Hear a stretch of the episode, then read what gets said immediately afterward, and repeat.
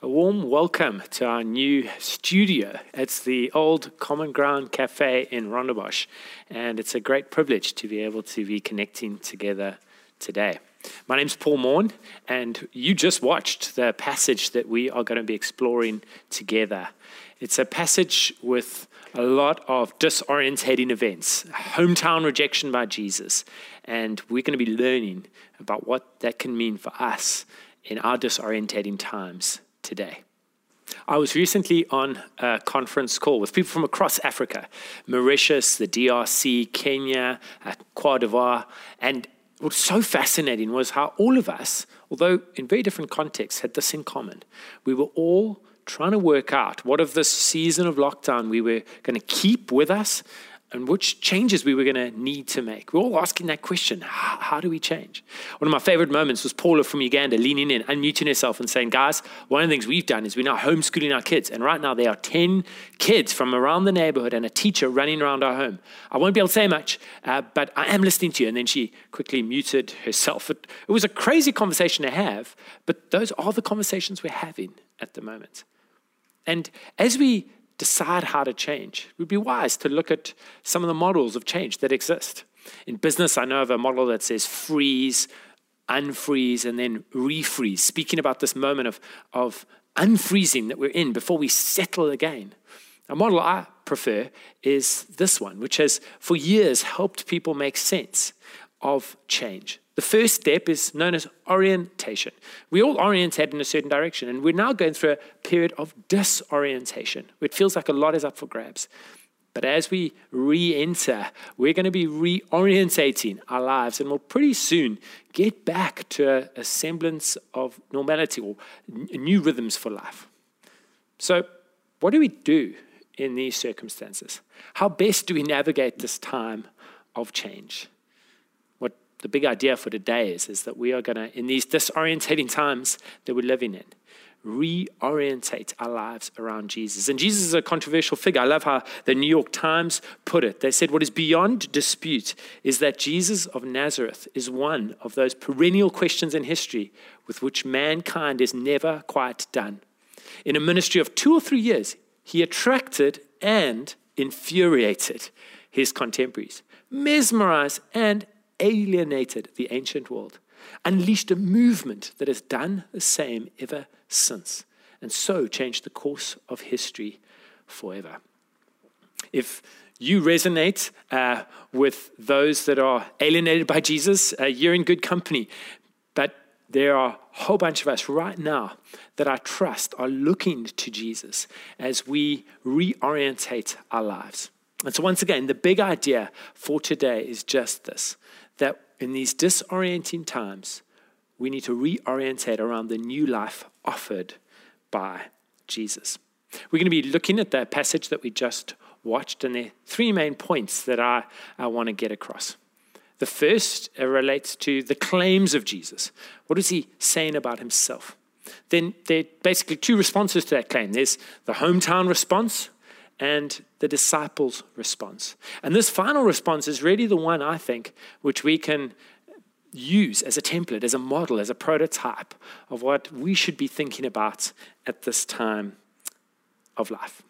So let's start with the claims of Jesus. You saw it uh, depicted there. He comes into his hometown. And throughout the book of Mark, which was the earliest gospel recorded and is the shortest gospel, Mark has essentially been, up until this point, answering the question who is this man? Who is this man? And we've seen a bunch of reactions to Jesus. And he's about to enter his hometown, but just a quick recap around some of the reactions he's, he's had. Of course, he's got some disciples, some apprentices, some people that have been uh, happy to reorientate their lives around him. But there have been many others that have rejected him. He's been rejected by Pharisees, Herodians, scribes, by his own family, and by some very frightened people that saw what he was doing and, and backed right off. And what's interesting about those that have rejected Jesus is that they come from quite separate uh, political spheres. There's those on the left and the right that have rejected him, economic brackets, the rich and the poor have rejected him. It seems like Jesus offends, and the claims of Jesus offend all different types of people. But there are those that aren't offended. There are those that reorientate their life around him. And so right now, at this moment, we see him coming home. What, what, what is his hometown going to do? Are they going to be like those that reject him or like those that accept him? And you see already that there's quite a large gathering of people. It's on the Sabbath, and we see that they, they're coming to hear what Jesus has to say. Think about it. He's left this hometown as a carpenter, but he's coming back as a rabbi.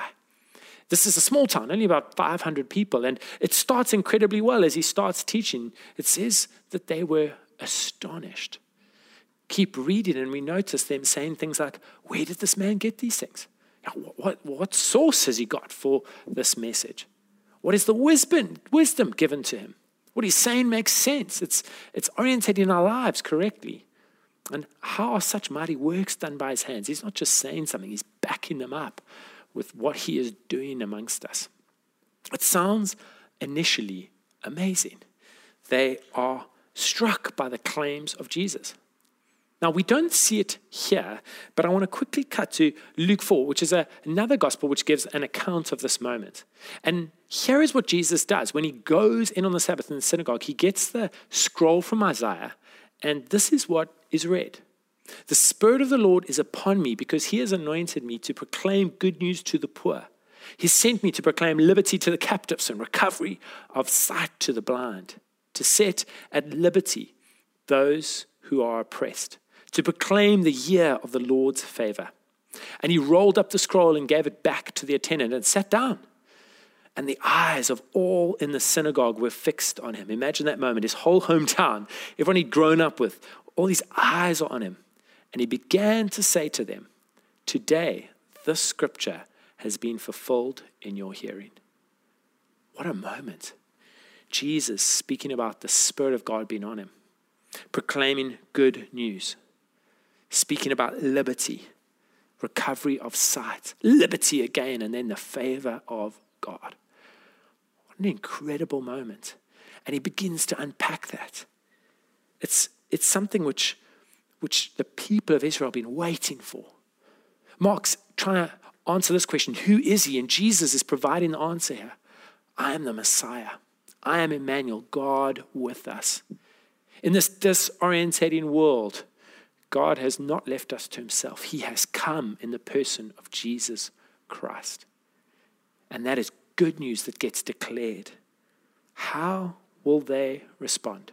How will the, the, the, the home crowd respond?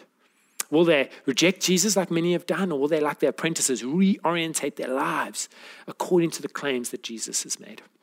And we're going to get into that, but at this precise moment, I, I think in, inside of my heart, I'd imagine that they, they would be giving him a hero's welcome. Do you know that even today, Nazareth is not known for anything other than that Jesus came from Nazareth? It, it, it really is a, a town that has one claim on it, and it's, and it's that Jesus had it as his hometown. And it reminded me of a recent movie, which many people have watched on Netflix. It's called Eurovision. And here's a picture of uh, two unlikely singers disappearing to go to a big concert. And they're from this little town called Husavik, which no one really knows. And they don't really have anyone saying goodbye. I think those other people are sort of waiting for their own bus. And they're kind of just like, oh, you're also going. And they're waving goodbye. And it's, it seems like a, a, a nothing adventure. And yet, ah, oh, they sing about their hometown. They put it on the map and they return to a hero's welcome. Here it is. I mean, it's not a big town, but there are people rushing around with flags and with such joy. And that's kind of what I expect is about to happen with Nazareth. Thank you, Jesus. You've put us on the map. But you've already watched the passage, right? And you know that's not the reaction. How about you? How about you? How do you react to the claims of Jesus? When you read there about good news, about having your, having your sight restored, uh, about God's favor, do you, do you resonate with that? In these disorientating times where we're all muting, unmuting, and, and trying to decide what, what going back to life looks like, are you, are you leaning into who Jesus Christ is and what he has to say? Or are you keeping him at an arm's length? Don't let this be a message for someone else today. As we look at these responses of the hometown and as the apprentices, I pray that God, by His Spirit, will be at work in our hearts and stirring us to reorientate around who Jesus is and the good news that he proclaims. So that, that is the claim of Jesus. We hope he gets an amazing welcome, but we're going to see that he doesn't. And let's now look at what the hometown do. Do you see that it's going quite well? They're astonished. They've got some great questions. They're ready. And then it takes a turn. Have a look at what they say. They say, Is this not the carpenter, the son of Mary, the brother of James and Joseph and Judas and Simon?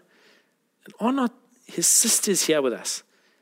And they took offense at him.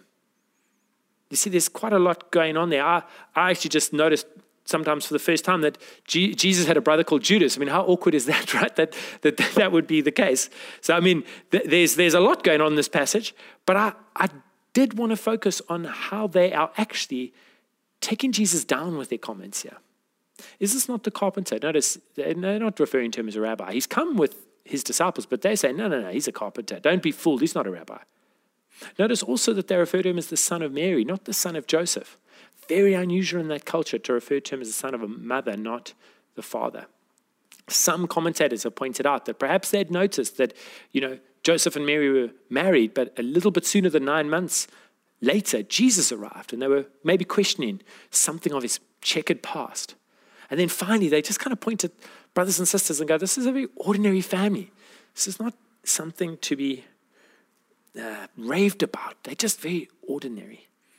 And you'll notice in many ways, they were, they were caught up on the how and they never got to the wow. They were caught up on the how, like, how could this be? How could it be? And they never got to the wow, God has come moment. They just couldn't accept that God would come from their town and in this person. I want to differentiate at this moment between the unbelief which they are showing and doubt. Unbelief is just going, I don't believe it and I'm, I'm rejecting it. But doubt is belief struggling for, for, for reasons. It's, it's, it's someone who's saying, I'm, I'm struggling towards belief. Help me. Doubt is natural. Doubt is part of what it means to follow God. And in times of disorientation, doubt is going to happen. It's, it's part of what it means to be made in God's image, of, of to struggle for truth. And if you're someone in this time who's doubting, I'd encourage you to, to ask questions of those in your uh, in your life who can help you orientate around Jesus. That's a, that's a very different thing to unbelief, which, which essentially says, I'm, I'm walking away from this, I'm rejecting this. For, for those of you that have doubts at this moment, can I encourage you to, to doubt your doubts? Don't stay in that place, but come and, and ask questions and, and do life with us as we follow Jesus together. What does Jesus do in this moment of, of rejection?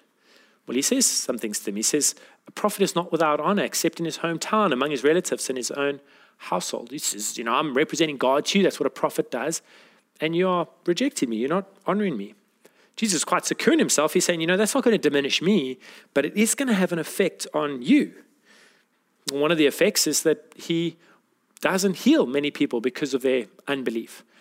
Their, their rejection of him means that Jesus is not going to respond to that lack of faith. Remember, Jesus is recorded here as saying that he marveled because of their unbelief. They weren't, they weren't doubting him and, and asking honest questions. They'd thrown up their hands and said, I'm sorry, Jesus, you a carpenter, you, you come from a checkered past and your family's not that impressive. We're walking away from you. It was unbelief that they had responded with. Jesus marvels at this. He's declared such good news to them, right? He's speaking about liberty, God's favor, recovery of sight. He's, he's saying for once we can know who God is, what he's like. We can look at the life of Jesus and, and just understand God's grace and his mercy and his joy and his hope and his goodness. But they're not, they're not into that. They're rejecting the wow because they've been unimpressed by the how. Again, I was thinking of, a, of an analogy that would work, and I recently watched a movie called Yesterday. It's a, it's a little bit of a bizarre plot, but here it is. A struggling singer gets hit by a bus, and when he wakes up, the world is different. It's like almost like a parallel world. And in that world, some things had never happened. And one of them was the Beatles had never sung a song. And so he sits there kind of mesmerized because for once he can play Beatles songs and no one knows they're Beatles songs. They credit it to him. And he's blown away by this and he thinks of a few songs and he records them. And of course, he launches out in this incredible career and everyone's blown away by his songs. But there's this quite amazing moment, and hopefully you can see it here. Him and the piano, and there his mum and his dad. And his mum and his dad have known he's been a struggling songwriter his whole life. And he says, Mom, Dad, I'm going to play you a song. Let it be. Possibly one of the greatest songs that's ever been written. And in your mind's eye, you're thinking, oh, he's going to play this song. His parents are going to have tears down their cheeks. They're going to be like, oh, our son has written one of the most beautiful songs ever. And so he starts playing it, and you're thinking, oh, what a precious moment this is going to be. And then the doorbell rings, and they get up, and the neighbor comes in, and they say, oh, no, our son's just trying a new song. It's called um, Leave Him Be. And he's like, no, no, it's, it's let, let it let it be. And then the neighbor sits in and says, okay. And then suddenly his phone starts ringing and he interrupts it. And, and uh, the mom says, no, play your let, it, let, let him be again. And it's just a disaster. It's just an absolute disaster. And at one point, he looks at them now and says, You are at the moment where Leonardo paints the Mona Lisa. You've seen um, something beautiful take place. This is, this is the most marvelous thing. You're the first people ever to listen to the song, Let It Be, and you're missing it. And he marvels at them. I hope you can get the analogy, right? So Jesus is in his hometown. He's presenting incredibly good news. God has come to rescue and redeem and restore. In disorientating times, He's come to them, but they're just overly familiar. They don't receive Him. I, I think of the fact that a lot of faith systems in the world try to do this. They try to help us escape reality. They try to get us out of the mess of this world. They promise a pathway out of disorientation.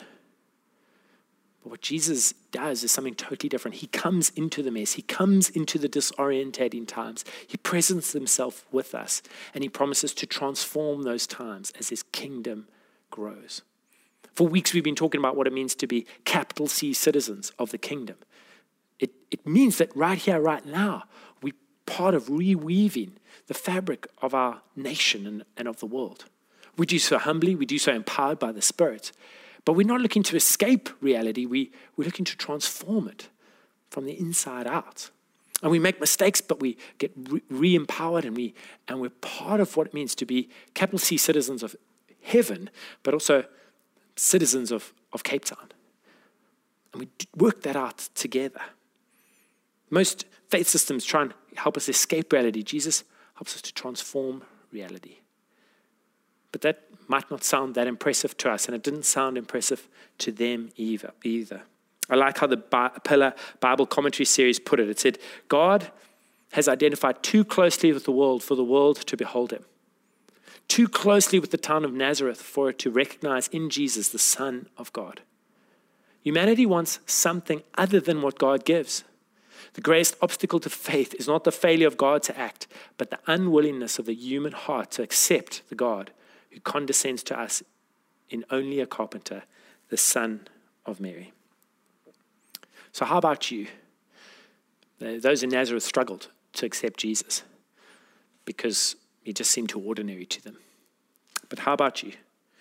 Are you keeping Jesus at an arm's length in these disorientating times, precisely the time when you should be leaning in more and more to him?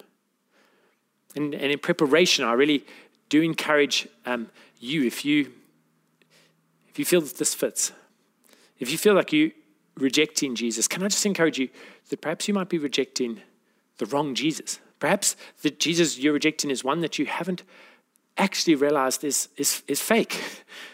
Have you, have you engaged with Jesus as, as he leaps out to us from the pages of Scripture? Perhaps you've had Jesus misrepresented in your thinking and in your heart. I think of what the great Welsh preacher, uh, Dr. Martyn Lloyd-Jones, once said. He said, There is no grosser or greater misrepresentation of the Christian method, message than that which depicts it as offering a life of ease with no battle and struggle at all. Sooner or later, every believer discovers that the Christian life is a battleground, not a playground. See, when Jesus came to announce good news, he didn't announce the good life hashtag blessed, everything's going to be fine. And perhaps in our thinking and messages we've heard, we've filtered that message that when Jesus steps into our life, things are going to get easier, cozier. That's not at all what he promised. Remember, this is his own hometown. 500 people who would have gone to school with him, would have probably had their furniture in their homes. They're rejecting him. And next week, when Ian preaches, we're going to see the prophet John, the one that baptized Jesus, the one that heralded his coming, Jesus' own cousin, perhaps the like number one apprentice of Jesus. He gets beheaded next week. And sandwiched between these two incredibly disorientated experiences of rejection and death is going to be this call to the disciples to be with Jesus and to be on mission with Jesus. How about you right now? Perhaps you're experiencing the disorientation of financial issues, health issues. Life's gone on and, and, and things have hit people hard. Can I tell you that Jesus doesn't promise you an easy life, but he promises you an easy yoke. He promises that he's with you and he's equipping you, and his spirit is comforting you and it's empowering you. And so when, when you're given a choice of response, which is what all of us have, you can choose to reorientate your life as the apprentices of Jesus did then, we can do now. And that's the final third of this message. It's looking at the disciples' response to Jesus. We've seen the claims of Jesus, the, the hometown response, and now we look at what the disciples themselves did. And it starts right there with those couple of words saying, He called the 12. He called the 12. It starts with Jesus grabbing their attention and them hearing his voice and them responding to his voice. Them saying, you know, Jesus, you're not, a, you're not just like the, the, the end decision I make at the end of the life. No, no, no. What you offer me now, the new life you offer me now, is what I want to orientate the rest of my life on. It's Jesus saying to them, I'm calling you. Come and get what I've got.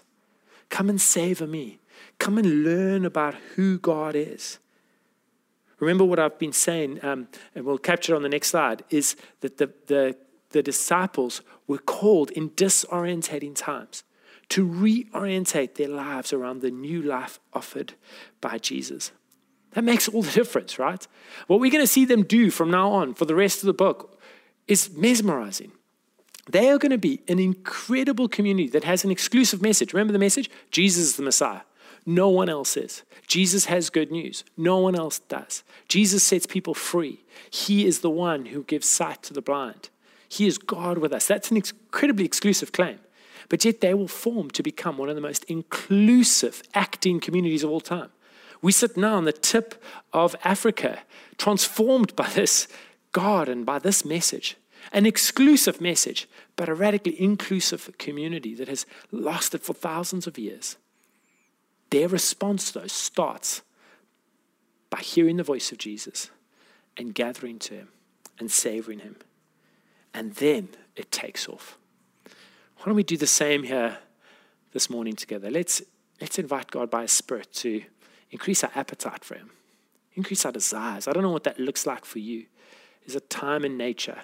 Is it after this has played, just creating a, a, a, period for silence and solitude. Perhaps it's talking to some people about those aspects of God that you've lost sight of. But let's start by savoring the voice of God to us, cherishing it.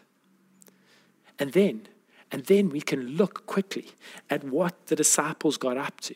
Once they heard Jesus speak to them, what did he call them to do? Well, firstly, he called them to go, right? He sent them out in amongst persecution and beheadings. He says, Go out, go out in pairs. Go do this thing. Don't go out alone, go out in pairs. And that's why I say embrace the priesthood of all believers. Who do you have to the left or to the right of yourself that you're doing life with? Who is it that you feel like you are letting have access to your life and that you're stirring up yourself to, to make a difference in the city at this time? There's never been a better time to reweave society, to be part of lasting change than right now. I think of uh, the families that gather every Wednesday in our life, our community, uh, uh, the, the different families represented. I think of the WhatsApp messages. I think of the tennis matches, the ridiculous trying to relive our cricket glory days moments. I think of praying together and processing big decisions together, our kids getting to know each other. Who is it that you are coming alongside in the mission of life with?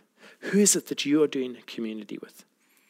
And can I just pick up on something that I've noticed? If you if you had to wake up with Paul in the morning, you'd notice I'd have my wife next to me, I'd have my family, and then you'd notice I had some neighbors.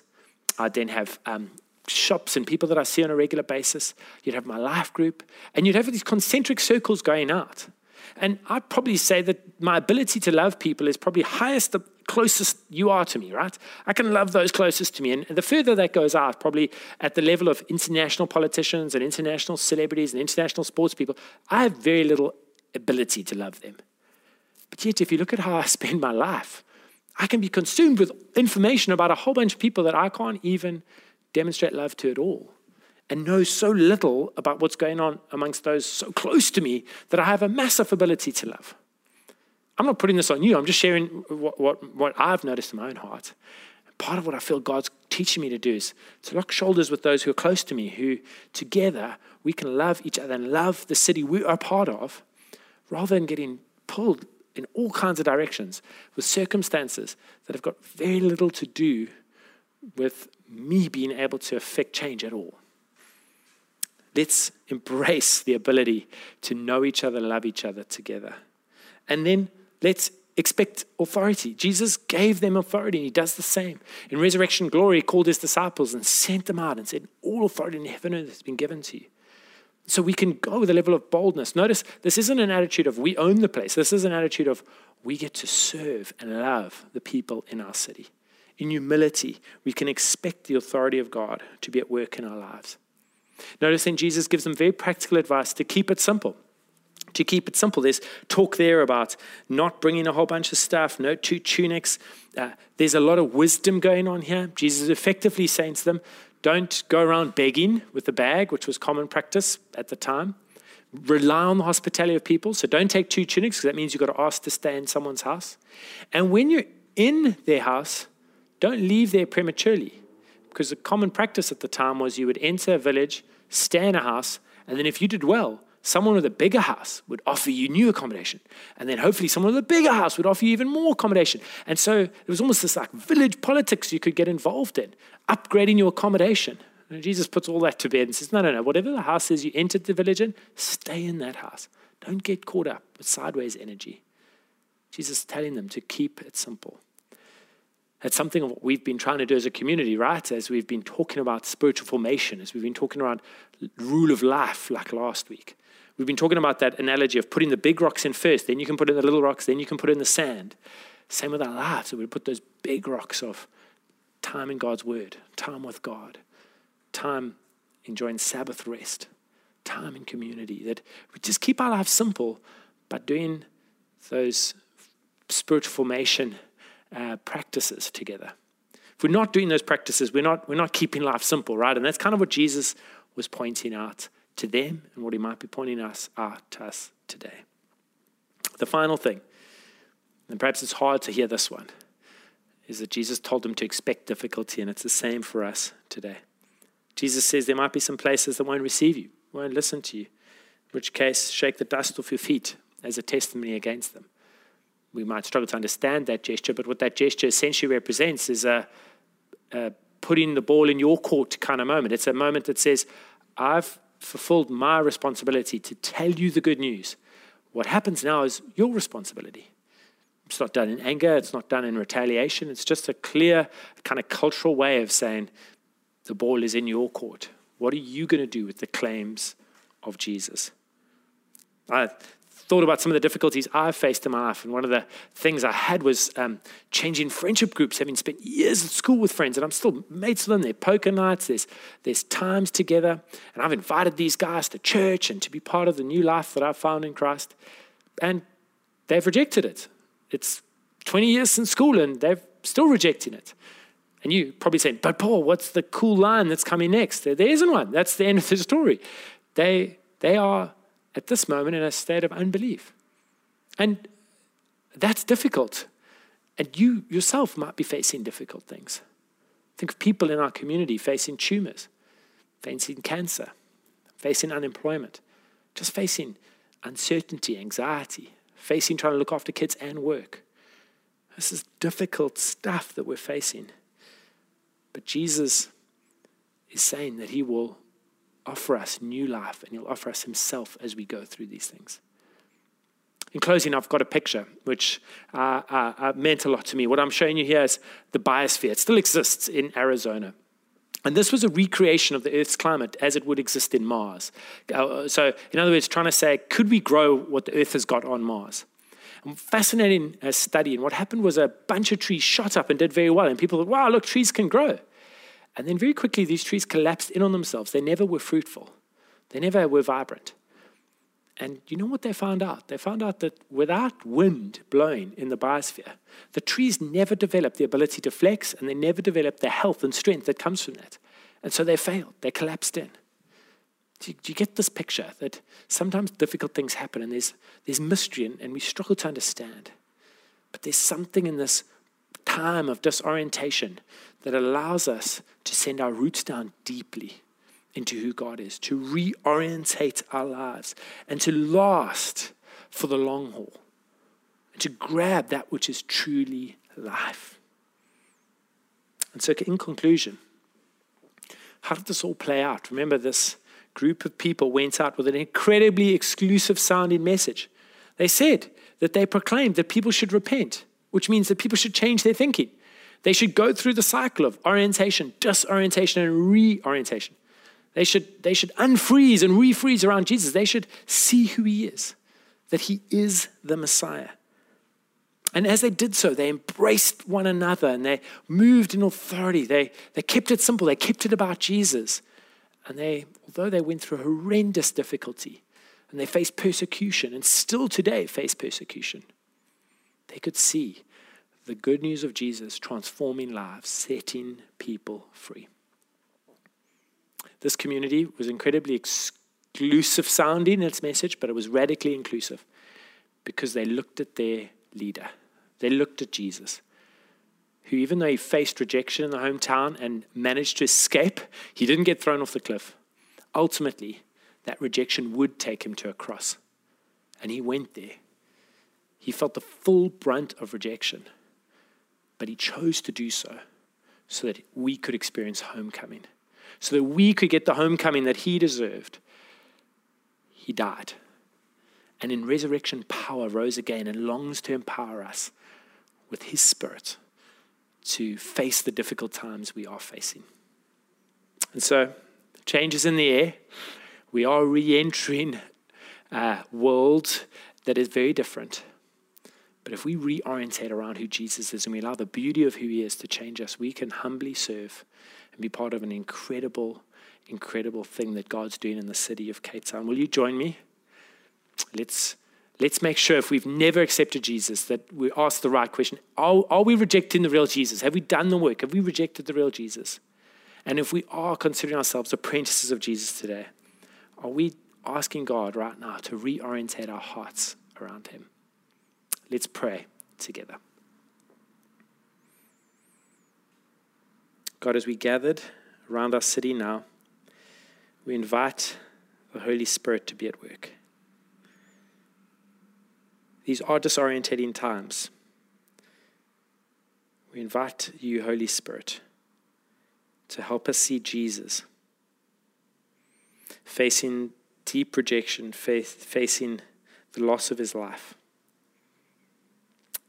facing the cross for us because of his love. Holy Spirit, come and minister to those of us that are experiencing great pain at this time. Show us that you experienced that pain for us.